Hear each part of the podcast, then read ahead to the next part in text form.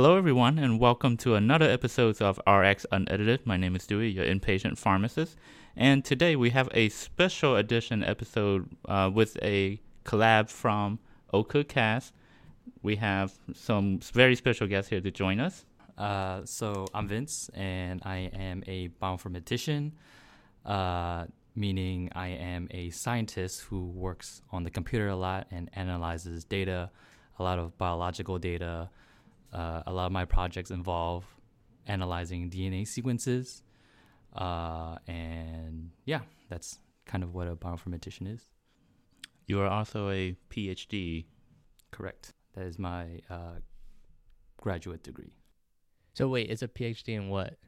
In It's so it's uh, in biomedical sciences, but that that's still a very very broad term because a lot of people, even if you have a PhD, you can do cancer research, or uh, in my case, I do microbiome research, and you can go into like many different fields. But it's just under the umbrella of biomedical.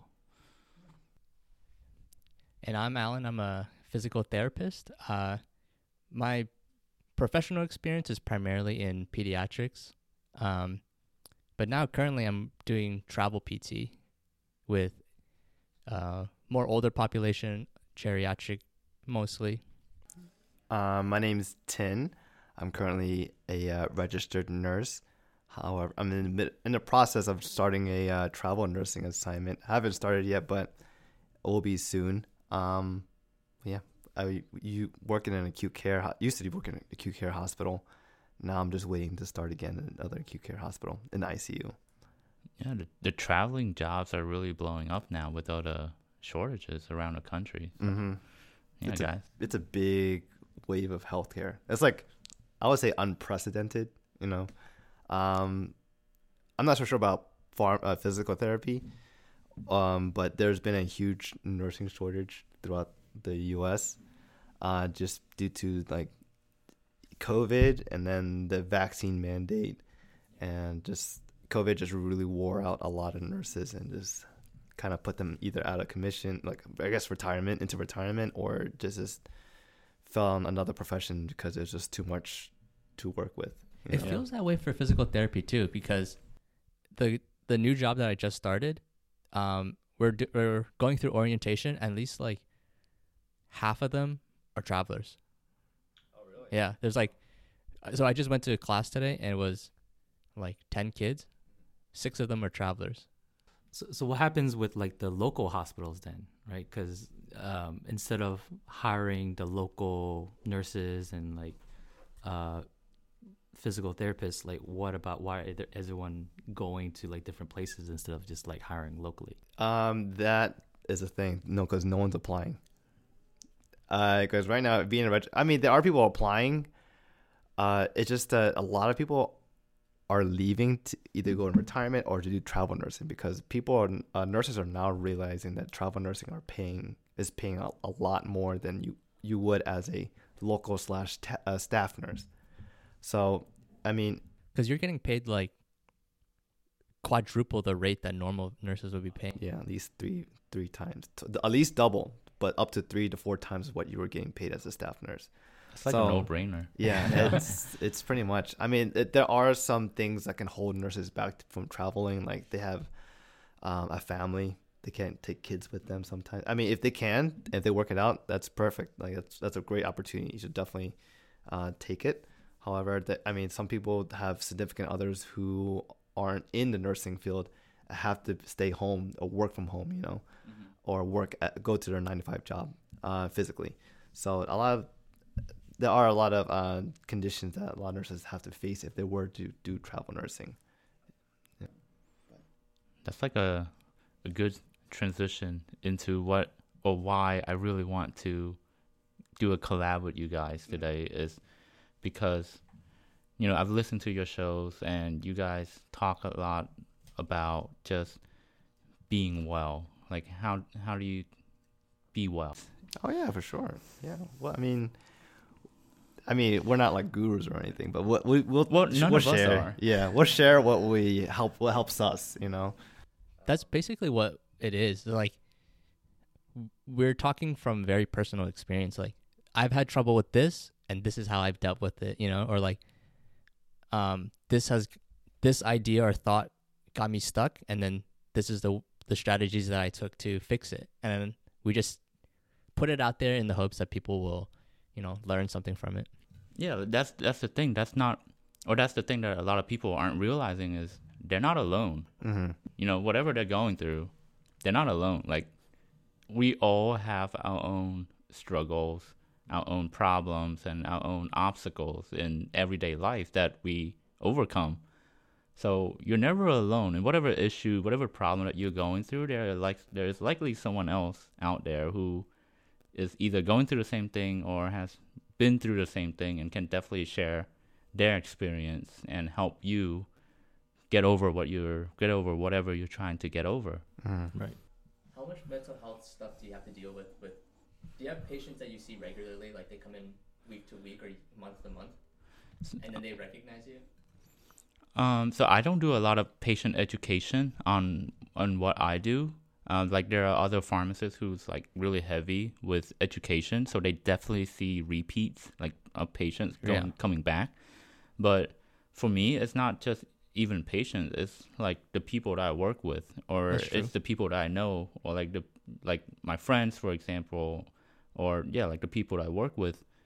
You know, or or the people that that I encounter and that that confide in me. So it's just like plus now I feel like there's a big push for mental health just because of COVID in the last couple of years. I feel like people are cooped up inside and you know more people are getting getting depressed and having more you know like because just because they're they're socializing less so they don't have anyone to talk to and then it, it become a big problem and with burnout too like what Tin was saying Yeah. like Yeah. nurses are leaving because they feel burnout you know all the pressure all this COVID in general has been such a huge, like, dark cloud over mental health. It's like it affects nurses' mental health. It affects like everyday people who are just afraid to go outside or like afraid to hang out with their own family members. You know? Yeah.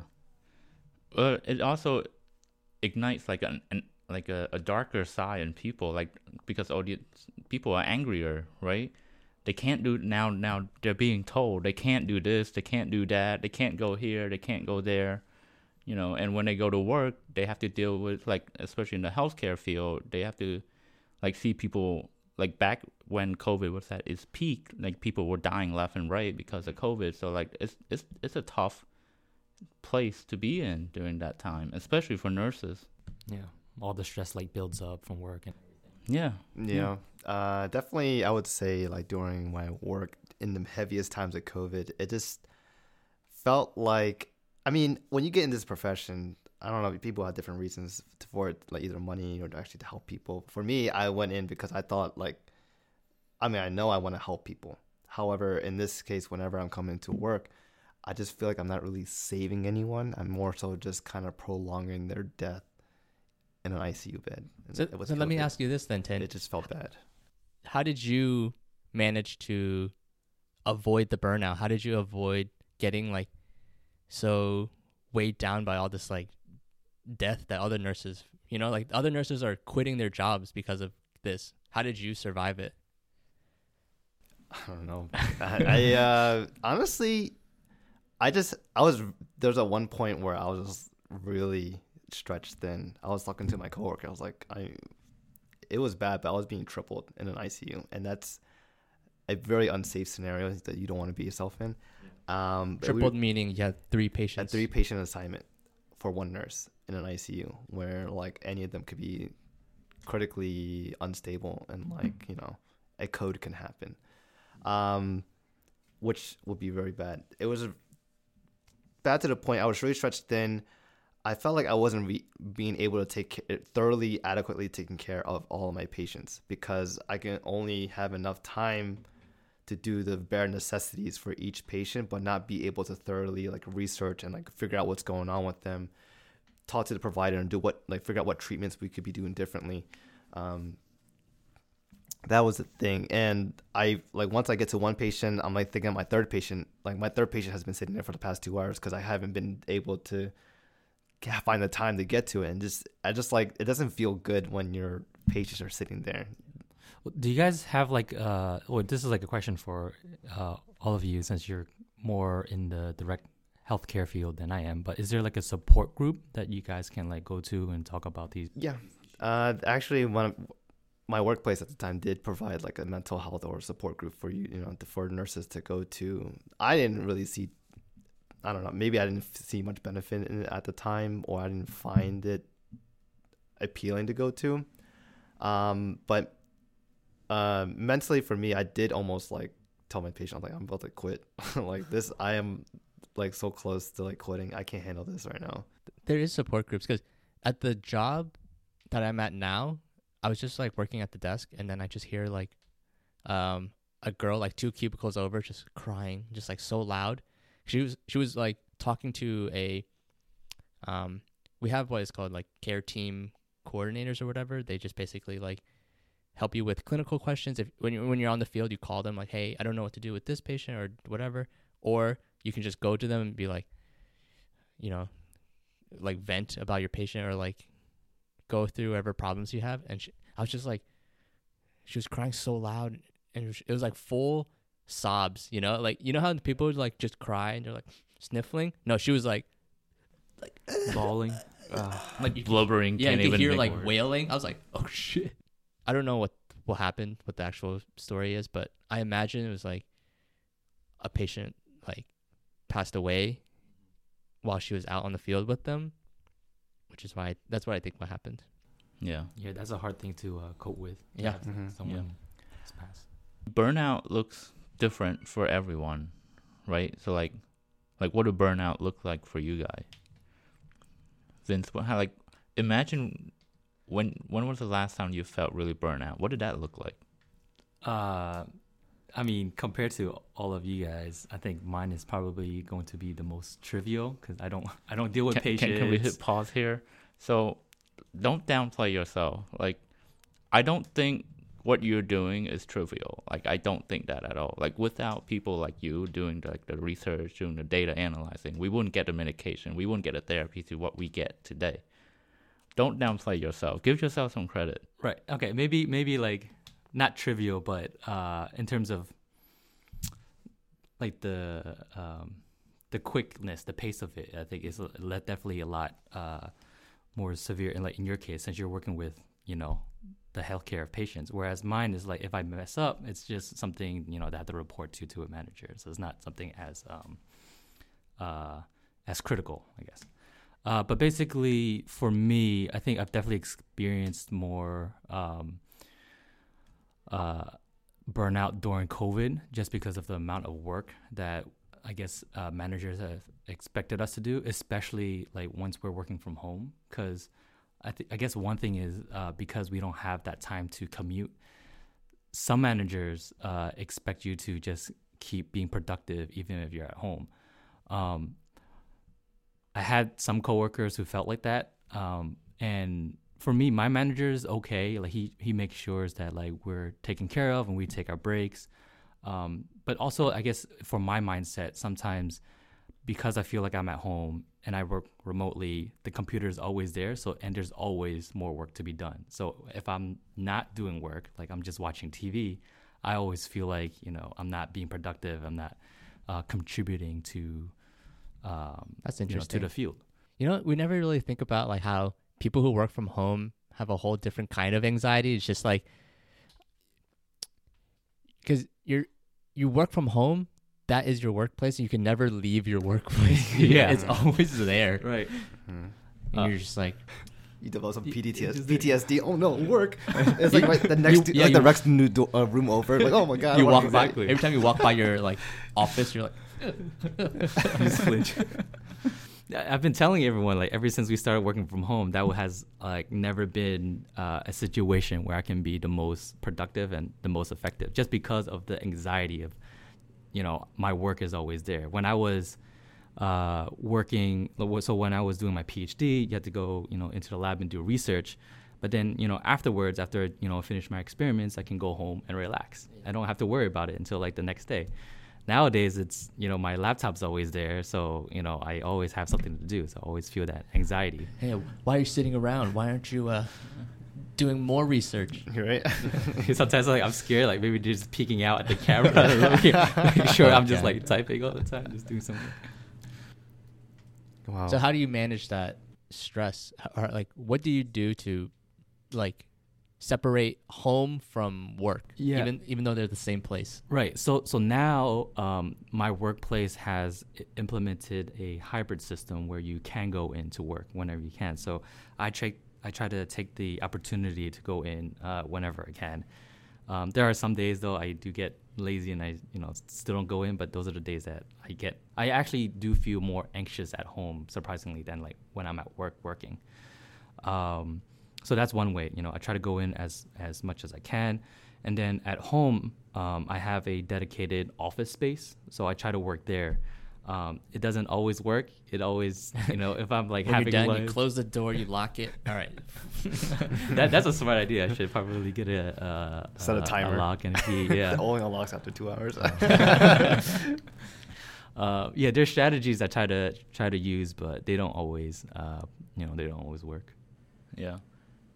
I think I think that's a good strategy though to be able to distinguish work versus home or like work versus daily life. Cuz for me like when I'm at work it's like a different mindset that I have when I'm at work versus when I'm home it's a different mindset, right? I goof around more. I'm, I I like I don't think about work all the time, but when I'm at work, all I can think of is okay, when's what's my next project? When's the next deadline? What I need to do? Who I need to talk to? That kind of deal. What's my emails looking like? Yeah, that, that's like my same mindset as well. Like different locations, I have a different mindset. Yeah. Alan, what does burnout look like for you? Um. Well, I deal directly with patients, so I think it's very similar to how like Tin feels. It's the like when you get it's the number of patients, the volume, and it's the kind of patients that you see. So like there are some that are more severe than others, or some that are just non-cooperative. You know, there's people who are just like they don't do what you want to what you want them to do, or there's people who are like um don't take your medical advice seriously. You know, you're like, all right, you are gonna throw a DVT, you know, or you're gonna have a pulmonary embolism if you don't listen to me, and you will drop dead. And they're like, guess I'll die then. I'm like, oh my god. You know, it's just it, it's a mixture of both, like just how many patients you see, like, and um, for me, I'm a very introverted person. I don't like socializing that much, so it's very hard for me to be in a patient-centered profession where I, all I do is deal with people day after day. So it's an interesting, like, dilemma. so is it like putting yourself in like an uncomfortable situ environment each time you see a patient? Like, ah, I gotta talk to this patient now. I'm like, uh, at the like, So what I do is I actually every morning I wake up a little bit earlier than I'm supposed to. Like let's say I need to leave the house by eight to get to work by nine. Um or yeah, I wake up by eight and then leave the house by eight thirty or something. I would just wake up at like seven forty five and lay there and just like muster the energy. You know, it requires a lot of work mental gymnastics for me to like okay, I need to mentally prepare myself to deal with people or like socialize and interact with people. So I just wake up early and I just like work my way up to it. and then I'm like, okay, now I need to get up and get ready. seven forty-five. Okay, I'm psyched. Let's yeah. go. It's literally, it's like I psych myself up. I I think a lot of profession, professions or a lot of people with jobs kind of have like that same mindset as well. Like if you don't really love your job, you know, you have to really psych yourself, you know, to get up and go.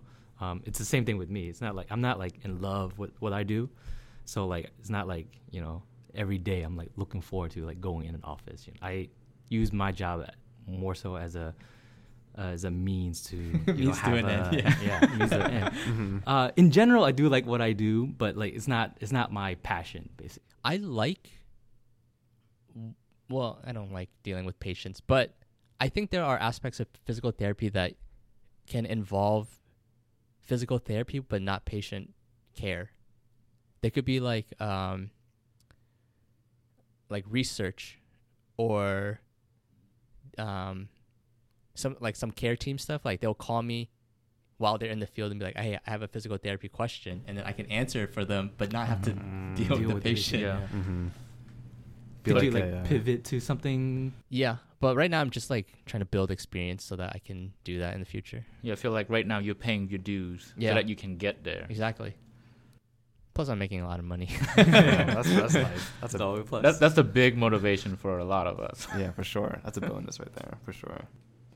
But uh, I guess in terms of burnout for me, um, you can definitely tell at work. You, you can see on people's faces they're just not as happy. Um, people are just more stressed. At least in the work in the environment that I'm in. Um, and if burnout to me is what really comes out to be when your work definitely affects your home environment as well. Like if you're taking this work with you at home, if you're stressed at work and you're taking that stress back home with you too, and you don't feel like doing anything at home, then I think the burnout's there. Like your passion is gone, your motivation is gone. You're just kind of dreading every like, you know, every time you have to go back to work, and you're just taking some of your work with you home, and it's affecting your home life. You're not doing anything to help yourself at home either. Um, have you experienced that recently? Recently, no. Uh let me think about this. I was definitely burnt out at like tired of my workplace because of the working conditions that it was giving me, you know. I mean, Um, that can contribute to burnout too. Yeah. Yeah. Like environment. But it was it really wasn't affecting my home environment, you know. Like I just knew I was I think I've uh I want to say outgrown, but I've like g- gained enough experience there that I wasn't like growing enough anymore. I've you know learned every not everything, but mostly anything that I can there, and I think being somewhere else would be definitely be beneficial for I mean, me. That's a part of well-being too. The like feeling complacent and not feeling like you're you're growing as a professional and you're not developing your skills more. You feel like stuck. Mm-hmm. That can affect your like mental health too. Mm-hmm. I mean, I guess. I, I guess mean, you got how I feel. out. I'm Yeah. out. Yeah. I I felt like I was being trapped there for a while. I was like, I I gotta, I gotta find a way out of here. I gotta find another place. I mean, luckily, a lot of places had a lot of openings, so I had a lot of friends and families contacting me um, to see if whether or not I would be interested in joining their like their uh, hospital or a a packing position, so a, a prestige hospital, you know. Um, but yeah, and luckily I just laid out all my options. I figured out that travel nursing was the best thing for me. Yeah. Um, but other than that, have I felt burnout? I guess you could say so. It definitely hasn't affected with me. Like, I mean, you are burnout, uh, like of that place. Yeah, of that work- place, of yeah. that hospital. um, Yeah, like we've all felt burnout one time or another. Not even doesn't even have to be work. It can just be something that, like, part of our responsibility. Yeah. You know, Mhm. we're just like tired of it, and then, you know, it's important. I think it's important f- to realize it, like to recognize it, and then in order to do something about it, you have to recognize it. So that's that's I think that's really important to recognize, be able to recognize what burnout looked like for you, you know, and then we can help get better. And one of the things that you can do to get better is basically is like self care, and I think like this is this is huge um, for me. It's just self care, like taking care of yourself, be kind to yourself, like loving yourself. Well, one, one, I think one of the self care tips that I can give, like this goes back to what you mentioned uh, earlier, is about um, you know self care. You said you know self care is not just physical but mental, but I think part of self care should be physical as well, Yeah. right? So for me, since I started working remotely, um, one thing that I've kind of neglected was my physical health, and I feel like that was definitely taking a toll on me. Like first physically, you know, I just felt bad, you know, without my body. Like before uh, I got my remote job, I was uh, going to the gym regularly, and then I, I sort of stopped that for like um, a little bit before COVID, and then definitely during COVID, uh, I didn't, you know, worked out at all, and only started recently. And I feel so much better uh, right now. Like first, I get the gains from you know going to the gym, but I can talk too. all day about this. Please yeah, yeah, you know, you're in. The, this is literally my job. So, physical health and mental health are tied so closely that um, there are studies that show that people live, um, like I was looking at a uh, study with people 80 years or older or something, 65 years and older, they live, uh, the median life expectancy increased by 10 years from peop uh, geriatric people doing exercise because they just are they feel better. That makes them more act like like it's a cycle. So if you if your body feels better you're more excited to do things and then you the more you do things the happier you are and then it, it feeds into itself You heard it from a physical therapist. and it's it's not like heavy exercise, right? Like it's, it doesn't have to be anything intense. Uh, i'm a physical therapist i only do 30 minutes of exercise a day that's all you really need That's all you need. You know.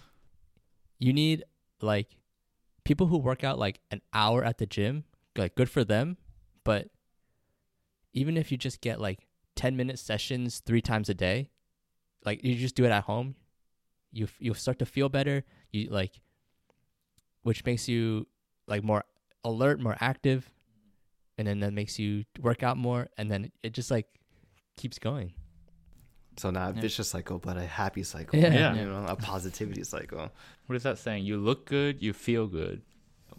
You eat Right. good. It You goes, eat both, good. it goes both ways though. So if you um are not exercising, it you you're more likely to develop depression, anxiety, and other you know problems.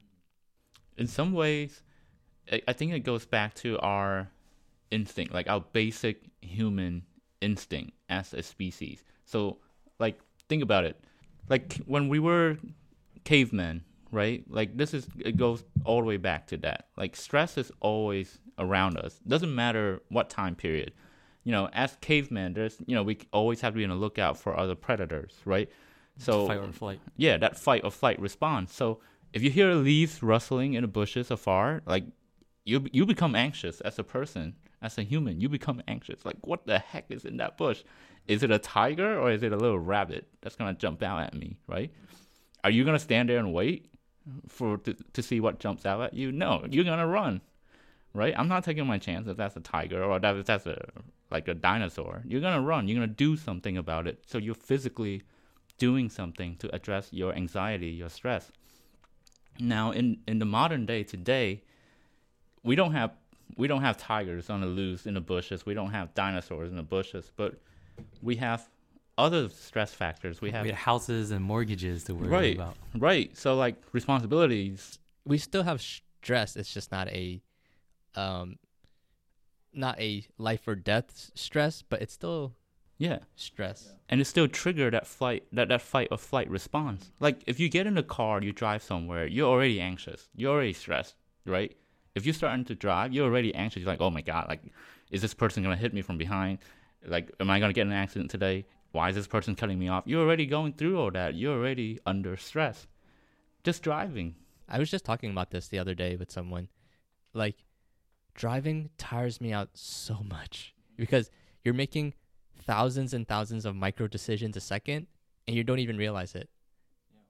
And you're just, and then there's real big like decisions like you're making in real time, but then there's a million of like tiny processes you're making like, and then by the end of it, I'm like, Phew.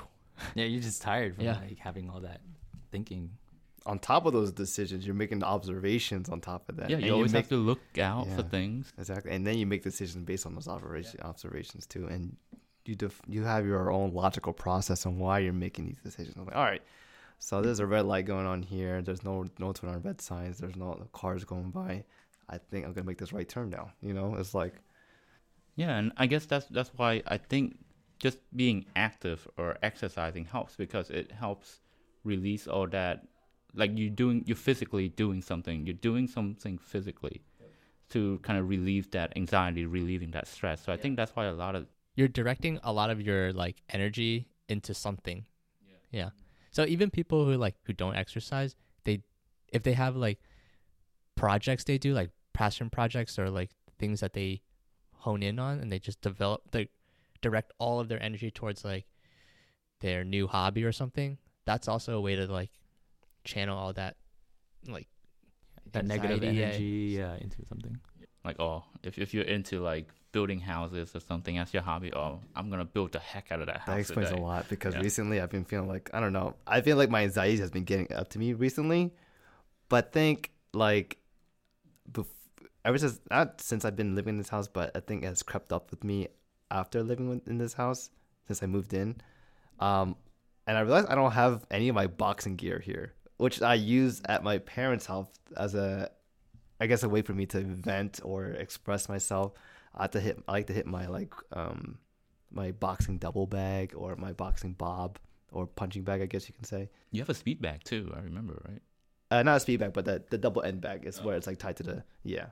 But yeah, I use that. I get. I think ever since I stopped using it, I just like I'm kind of like bottling things up, and like anxiety has been kind of getting to me a little bit recently. But I but I'm trying to get my best to get everything over here so I can start doing that again. I've heard I've heard this on a TED talk. Um, the lady was like, if you ever feel like you really like if you just en- experience something that made you really anxious and you feel like it's it's like eating you up, it's really in there. She said just do like ten jumping jacks, real quick. Just go outside, do ten jumping jacks. Just do something physically about it. You know, like get your body going, get your blood pressure going. You know, so and then you'll feel better. I approve Mm, this yeah. message. Yes. nice. The minimal I've been doing is just doing pull ups, and that's helping me get by just a little bit. But I I really want to like exert my negative energy onto Bob, for example. So my punching Bob. So I think that's why I enjoy hiking so much. So I'm a I'm I love hiking and camping and stuff. I think hiking is and it's not a very demanding activity, but it can be, you know? And it's very satisfying when you're just like, wow, I walked like five and a half miles. I'm, I feel great, you know? And it's it's a combination of like like mental health and physical health because you're looking around at nature and you feel so at peace and you're just like and you're working out it's like everybody should go hiking and you get all that fresh air that you don't get in the city. that's true. Be one with nature, yo. Mm-hmm. For me, I, I enjoy hiking as well. For me, hiking also serves as a way to kind of like change the pace that I'm at. Like it slows me down. Like at work, sometimes I get really caught up with different things. And I'm I'm like I feel really like like anxious or like angsty. I'm like oh I, ha- like I I'm just twitchy. So going hiking, it just like slows you down, kind of like mellow me out, and like kind of r- a good reset in a way.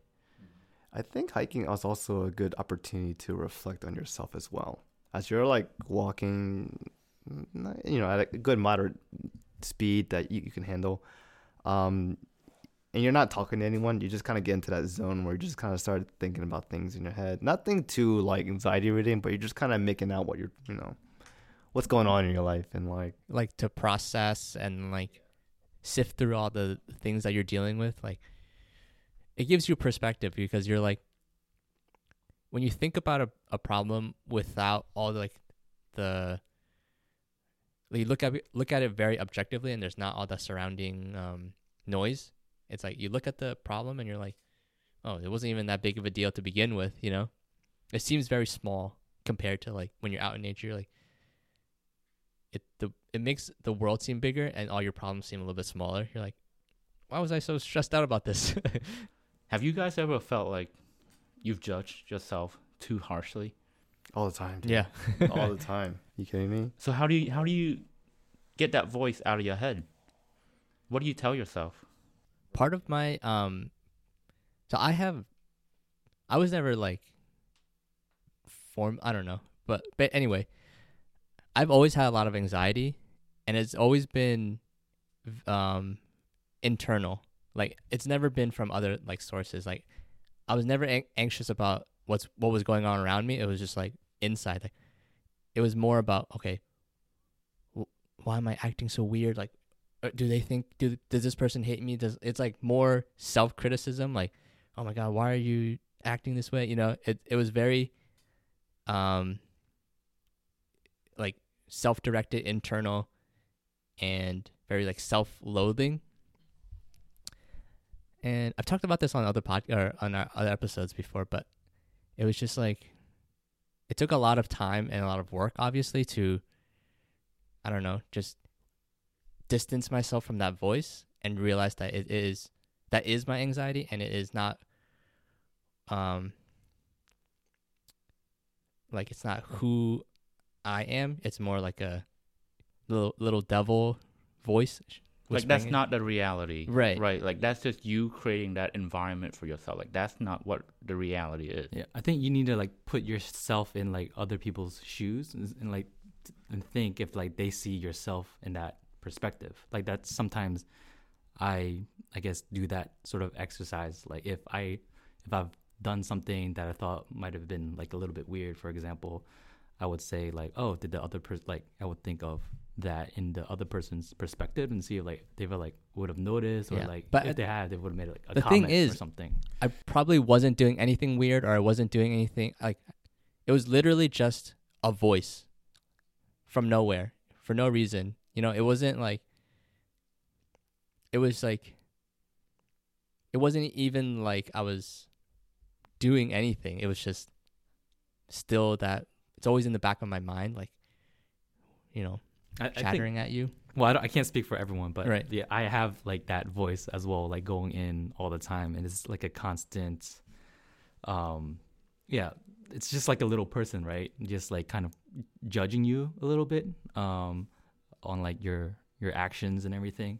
Um, and sometimes it does make you, or at least sometimes it does make me anxious too, and like makes me feel uh, a certain way, a bit like more apprehensive of what I'm doing and how I'm feeling. Um, but I think like on the other, on the flip side, you can also like, you know, you have to make yourself another voice, like one that would sort of um, speak to your accolades, like stuff that you've done that hasn't been like, you know, so weird. Like you've always been in like a comfortable environment, you know. You ever remember that? Do you remember what Hip said when he came on the on the show? The show, he was like, he has that voice, and he's like, I just ignore it. I was like, what? Yeah. Mhm. Pretty much, yeah. I was like, you just uh, ignore it? Wow, what power! You just have to. Basically, anything that's a negative in your head, you just gotta. You just gotta ignore it. I gotta- think I just learned to, um, stop caring as much. Like, it was, it was like, um, it was like, oh, why are you doing that? Like, people are gonna think you're weird, or people hate you, or you know, it's that line of thought. I got to a point in my life where I was like, it's okay, you know, like, as long as you are okay with yourself and you don't care what other people are thinking, it's it'll it'll be okay, you know. That's true. Yeah, like being able to negate that voice, I think is super important. Like because you're it's you're doing self harm basically by just letting that voice take over and letting it dictate how you think or how you act every day. You know, even with your friends. You know, like like what you were saying, Alan. You're like, oh, like did I do something? Was that weird that I just did? Or like, so then it stops you from being yourself. Exactly.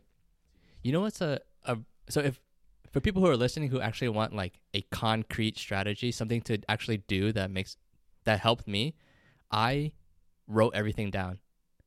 So um I just like bought a journal and I started writing like if I had a negative thought about myself, I would write it down and then I would close the book and then come back to it in like a day or two and read it again and be like why did I think that about myself? You know, like and then I would just and then if there's a good thought, I would write that down too, close the book and then come back to it and then be like that is still true about me. I'm still doing this cool thing or I'm still like I still believe this about myself and that um that old like you know, it's just like that old me is still you know, me. I think writing it down helps It because externalizes it because Right. then it's like I could just keep telling myself, but then I don't actually believe it. You know, like hmm it's it's until weird. you have it like until you have it like an actual visual something you can hold in your hand and read back to yourself right. So like a the, journal.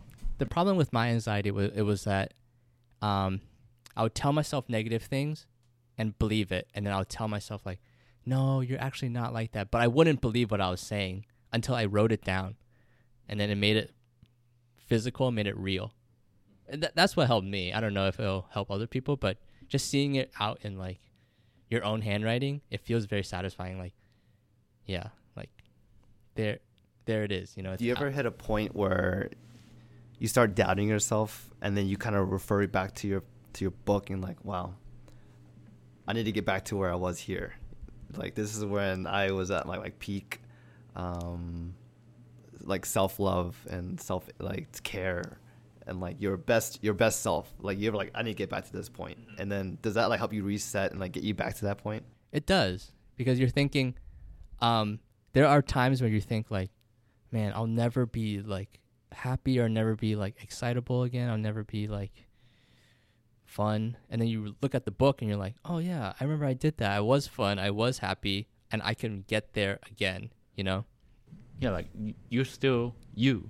Exactly. In a sense. That's what I was trying to say. It was, Yeah. It was hard to verbalize it. Yeah. like you're still you. That's still Alan. I, I do hear a lot from our uh, listeners that how, how how great they you know they appreciate our episodes. So it's nice to know that people are getting something from this when we Yeah. talk. You know when we talk with them. Yeah, because a lot of listeners have like the same feeling, and then like sometimes you're just so inside your head, you don't know if other people are feeling the same thing. So it's nice to hear that other people have the same worries and you know yeah. anxieties. You're not alone. Like you are not alone. Like whatever you're feeling or experiencing, you're not alone. So resiliency is when it's your ability to bounce back from from a from anything basically uh, anything that's negatively negatively impact your life. Like that's resiliency. So this researcher came up with a very helpful tool for you to become a resilient individual in society. You know the first thing the she said the mo- the first and probably most important thing that you need to realize or you need to be able to do is accept that you're not alone you know whatever that happened to you it probably happened to someone else You're not that special. That's probably the first and most important thing. And then the second thing she says that will that you should do is not focus solely on the negative, you know, but also acknowledge the positive in your life at that moment. You don't you don't need to be like super positive that it becomes toxic, like that toxic positivity. Like you don't need that. But at least acknowledge the positives in your life without just solely focusing on the negative. Accept that, hey, this happened, but at least here's what could like it could have been worse. Mhm. This could have happened, but it didn't. I still have X. I still have Y. I still have Z. I like that. Acknowledge the positives. Recogn- yeah, I like that. Recognize and acknowledge the positives, and then don't focus on the negatives. I like that. Ask yourself this question: Is what you're doing now helping or hurting yourself? You know, like let's say, a, a, you know, something happened, like a tragic happens, whatever. So ask yourself: Is what you're doing right now complaining, moping, or just feeling sorry for yourself? Is that helping you? Is that helping the situation, or is it just making it worse? You know, just being just ask that question and being able to answer it honestly. That will help pull you up. You know, get up, get off your your butts, and let's let's move on. Let's let's do something about it. Let's make it better. Let's let's work. Let's get to work. Yeah, that's like high emotional IQ, and like not a lot of people have that. I think like a a lot of people, it, it's it's. I think that's probably like a skill, or like that's something that you can like develop. You know, over time. You just have to s- realize that, right, and then like reflect on yourself. Some people are just more positive than others, though, who are able to just, you know, it's it's a lot easier for them to compartmentalize that emotion, like just put a cover around it and then, you know, push it out of them. and also like acknowledge that or aware that or accept the fact that we're emotional creatures Mhm. humans are emotional creatures No, you're an emotional creature. just because I said emotion, just because it doesn't have to be a sad emotion, Alan. Any kind of emotion, it's a whole spectrum. Like, have you seen Inside Out? Like, we have we have five emotions.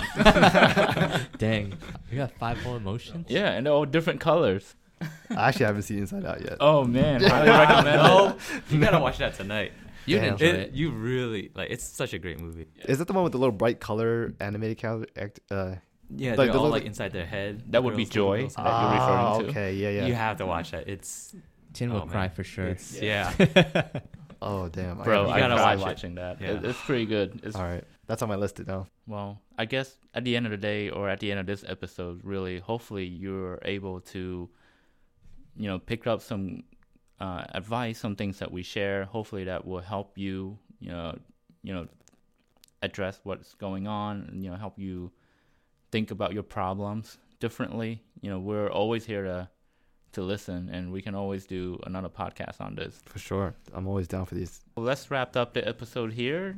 Thank you again, Alan, Tin, and Vince, for joining me today. Thank you, OkaCast, for this awesome collaboration.